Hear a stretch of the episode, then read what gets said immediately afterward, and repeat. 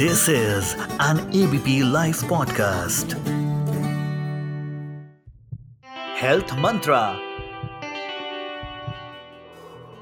Hello, good evening. I am Dr. Gunjan Verma. I am consultant dermatologist in Manipal Hospital, Dwarka, New Delhi. तो आज का topic है fungal infections तो मैं अपने लिसनर्स को फंगल इन्फेक्शंस के बारे में कुछ टिप्स एंड ट्रिक्स देना चाहूँगी जिससे कि वो इस मौसम में होने वाले सबसे ज़्यादा इन्फेक्शन जो कि स्किन का होता है जिस फंगल इन्फेक्शन जो कि इंडिया में ह्यूमिड वेदर में बहुत ही कॉमन है तो उसके बारे में कुछ टिप्स दूँगी।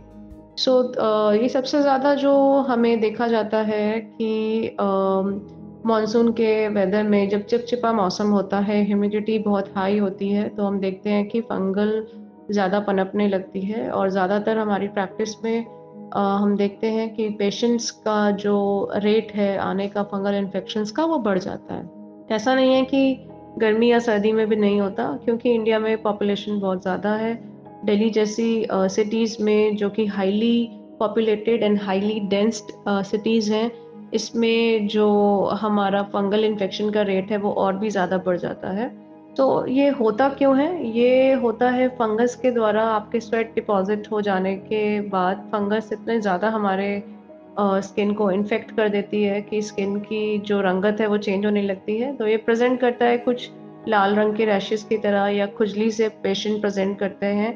और ज़्यादातर हम देखते हैं कि ये ग्रॉइन एरिया में और आपके ब्रेस्ट के नीचे या फीमेल्स के केस में ब्रेस्ट के नीचे एंड आपके एक्सिला में आर्म पिट्स में गर्दन में इनफैक्ट हम देखते हैं कि ये नाखूनों को भी बहुत इन्फेक्ट करते हैं एंड uh, जिसको कि यूनाइकोमाइकोसिस एक कंडीशन का नाम दिया जाता है।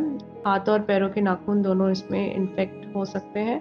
इसके अलावा ये बॉडी के किसी भी हिस्से को स्किन uh, में प्रेजेंट कर सकता है पैरों में भी प्रेजेंट कर सकता है पैरों के तलवे में भी फंगल इन्फेक्शन देखा जाता है हाथों में भी देखा जाता है और इनफैक्ट ये कई बार हमारे फेस पे भी देखा जाता है। तो प्रॉब्लम कब आती है? प्रॉब्लम तब आती है जब पेशेंट अपने आप से इसका उपचार करने लगते हैं और ओवर द काउंटर मेडिसिन जिसमें कि स्टेरॉइड्स होती हैं वो इजीली uh, अवेलेबल होती हैं वो सस्ती होती हैं और हर केमिस्ट पे अवेलेबल होती हैं। तो हम ये देखते हैं प्रैक्टिस में अपनी कि पेशेंट ने कहीं से दवाई ले ली या किसी ने रिश्तेदार ने उसको रिकमेंड कर दी और घर पे रखी हुई है वो लगा ली।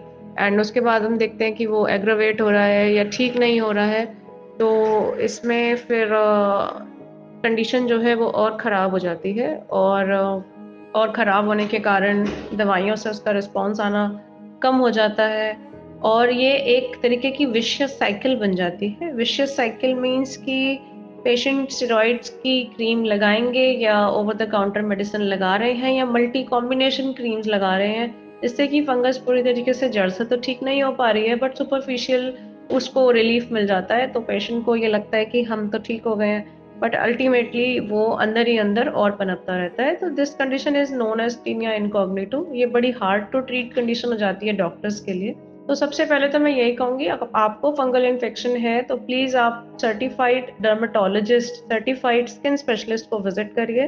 वही आपको एग्जामिन करेंगे और आपको देखने के बाद आपको प्रॉपर उपचार देंगे, जिसमें कि खाने की दवाइयों से लेकर लगाने की दवाइयाँ तक शामिल है।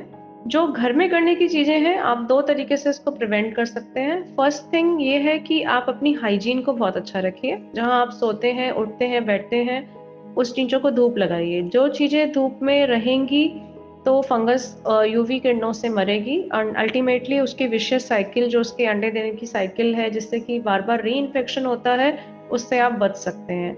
सेकंड आपको ये करना है कि हाइजीन अच्छी रखनी है, अपने नेल्स कट करके रखने हैं, कपड़ों को दो बार बदलना है। स्वेटिंग हो रही है तो नहा लेना है। एंटी फंगल सोप्स भी आते हैं जिससे आप अपनी स्किन को क्लीन कर सकते हैं। इसके अलावा कपड़ों को धूप में सुखाइए।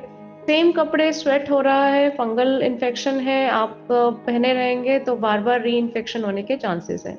और आप ये कर सकते हैं कि आप अपनी इम्यूनिटी को इंक्रीज कर सकते हैं। आप अच्छा खाना खाइए हेल्दी पौष्टिक खाना खाइए।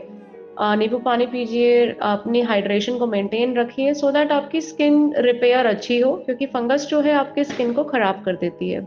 इसके अलावा जनरल प्रिकॉशंस में यही है कि कोई भी दवाई अपने आप से लेके जो सस्ती दवाइयाँ स्टेरॉइडल क्रीम होती हैं वो थोड़ा अवॉइड करें लगाना इससे केसेस और ख़राब हो जाते हैं। एंड अपने डॉक्टर को तुरंत विज़िट करिए अगर ऐसा होता है तो। और जनरल प्रिकॉशंस में uh, यही सब ज़्यादा चीज़ें इंपॉर्टेंट हैं। इसी से आप इसको बार बार होने से रोक सकते हैं।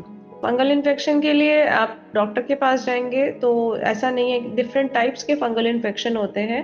कुछ सुपरफिशियल फंगल इन्फेक्शन होते हैं जिसको पिट्रियासिस वर्सिकुलर का नाम दिया जाता है, जो ज़्यादातर पीक पे देखा जाता है।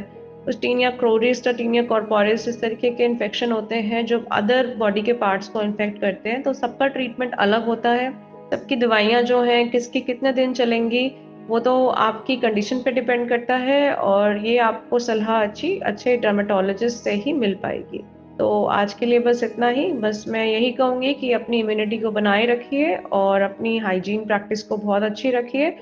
एंड uh, अगर आप फंगल इन्फेक्शन से सफ़र कर रहे हैं तो please visit your dermatologist thank you so much This is an ABP Life podcast.